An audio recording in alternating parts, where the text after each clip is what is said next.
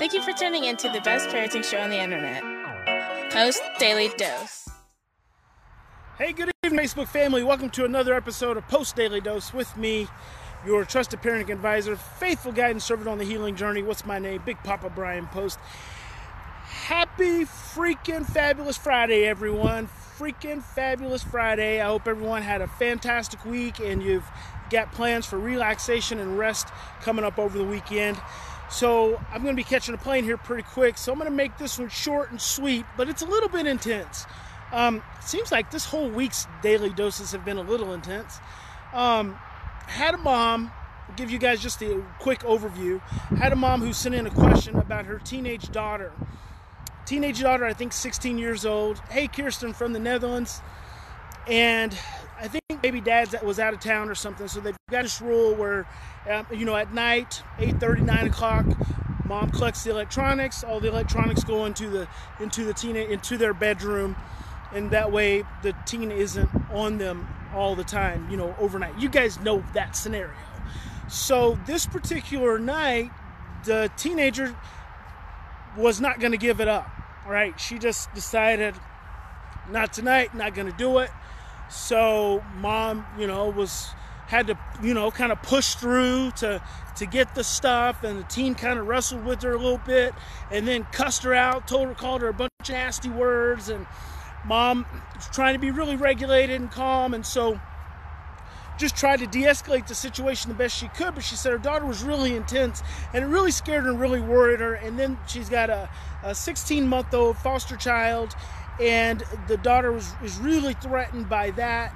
And so I just want to talk to about that scenario because mom wasn't sure what to do in, in that in that kind of situation. And I know this, you know, those kind of situations flare up a lot of times with parents and they catch you by surprise. Here's what I'm going to suggest in a situation like that.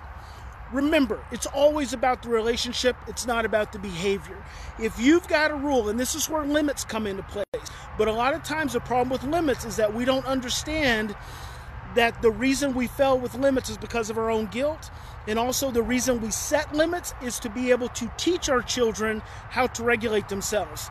You don't set limits in order to punish, you set limits in order to teach your child how to regulate themselves. And so, in a situation like this where the teenage daughter already knows what the limit is, the limit is 8:30 at night, right? And all of a sudden she's being resistant or defiant or whatever you want to call it. Best thing for you to do as a parent in that moment is to take some deep breaths, look at her and say, "You know what? Everything's going to be okay. You know what time we put the electronics away." If you're thinking that tonight you don't want to do it, I get it. I'm beginning to think that probably 8:30 is too late but we'll deal with it later. We'll deal with it when everyone's feeling better, feeling calmer. So you go ahead and do what you need to do, but you know that 8:30 is when the electronics need to be put away, and then walk away. End of question. No arguing, no cussing, no pushing, no no real conflict to the relationship, no severing of the relationship, no parental overwhelm. But what you just did is you created a dynamic where you back up you're removing yourself as the threat because in that moment, in your child's eyes, you are the threat. And so you back away, you make the statement, again, non threatening, back away leave it alone. You've already set the limit. There are occasions when your children will get so stressed that they can't they can't abide by the limit. That tells you two things.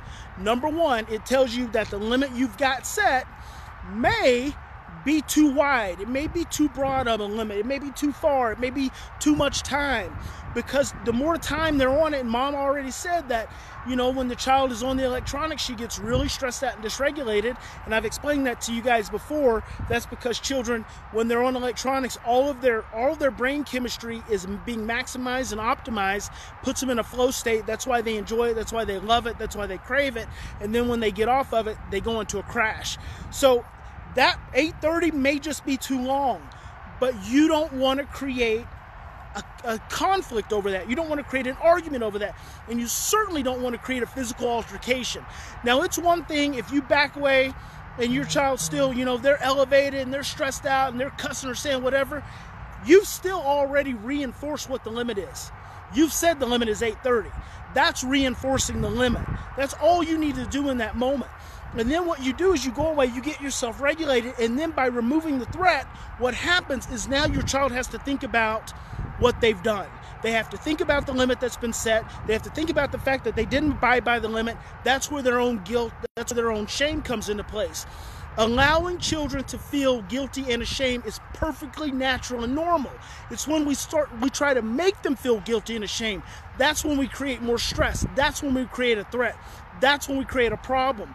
But to set up a dynamic to where you can actually walk away and your child can feel some level of guilt and you you don't think they will because a lot of times especially if you're in in upset mode or if you're in survival you're like they're not they don't they don't care but actually they do. It's just that in the moment of survival, they can't care.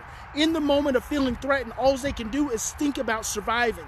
They can't think about the limiter. They can't think about the fact that they just screwed up. But when you walk away after saying, you know what, I'm not going to argue with you about it. You know it's 8:30. I know it's 8:30. It's 8:30. So I'm just going to leave this alone. It's telling me it's probably too much for you to handle. We'll deal with it another time. And then you scoot away that gives them the opportunity to have to process the situation. Nine times out of 10, in about five minutes, that child's going to bring you those electronics. Because they know, because now you're setting limits effectively, they know that if they get to 8.30 and they can't give it up, it's too stressful for them. And you're a responsible parent so now you're going to pull it back to 8.20 the next day or 8 o'clock the next day or 7.45 or 7.30 or 7 o'clock you're going to keep pulling that lemon in until you can reach a level with your child to where they're not completely overwhelmed. And when you do that, that's creating so much of a learning opportunity, so much reinforcement, so much responsibility. It just starts to change the whole dynamic.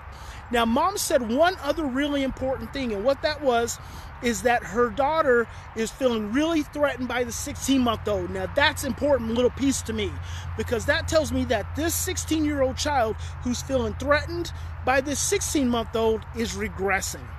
I think, this is just what my gut tells me, mom, I think that there's probably some unresolved fear, stress, trauma between the time this child was born up to about 16 months old. Her physiology is matching up with the physiology of the six month old, and there's something in that vibration that's causing her to regress. There's something in that vibration that's sending her back to a 16 month old. I really want to encourage you. Think about what may have happened with you, with your husband, with your daughter around that 16 month mark. I think you're going to find that there's some episode, some incident that she's still holding on to in the physiology of her body that the other child's presence is cause, causing her to stress and regress and then feeling some sibling rivalry because that's exactly what it is. Doesn't matter if she's 16. What matters is that she's stressing, she's regressing, and she's going all the way back to where she's on even par with that 16 month old. So I really want you to analyze that, think about that, and maybe that opens up an opportunity for a conversation between you and your 16 year old daughter, which can lead to a bunch of healing just by having that conversation. The other thing that you want to think about as well is that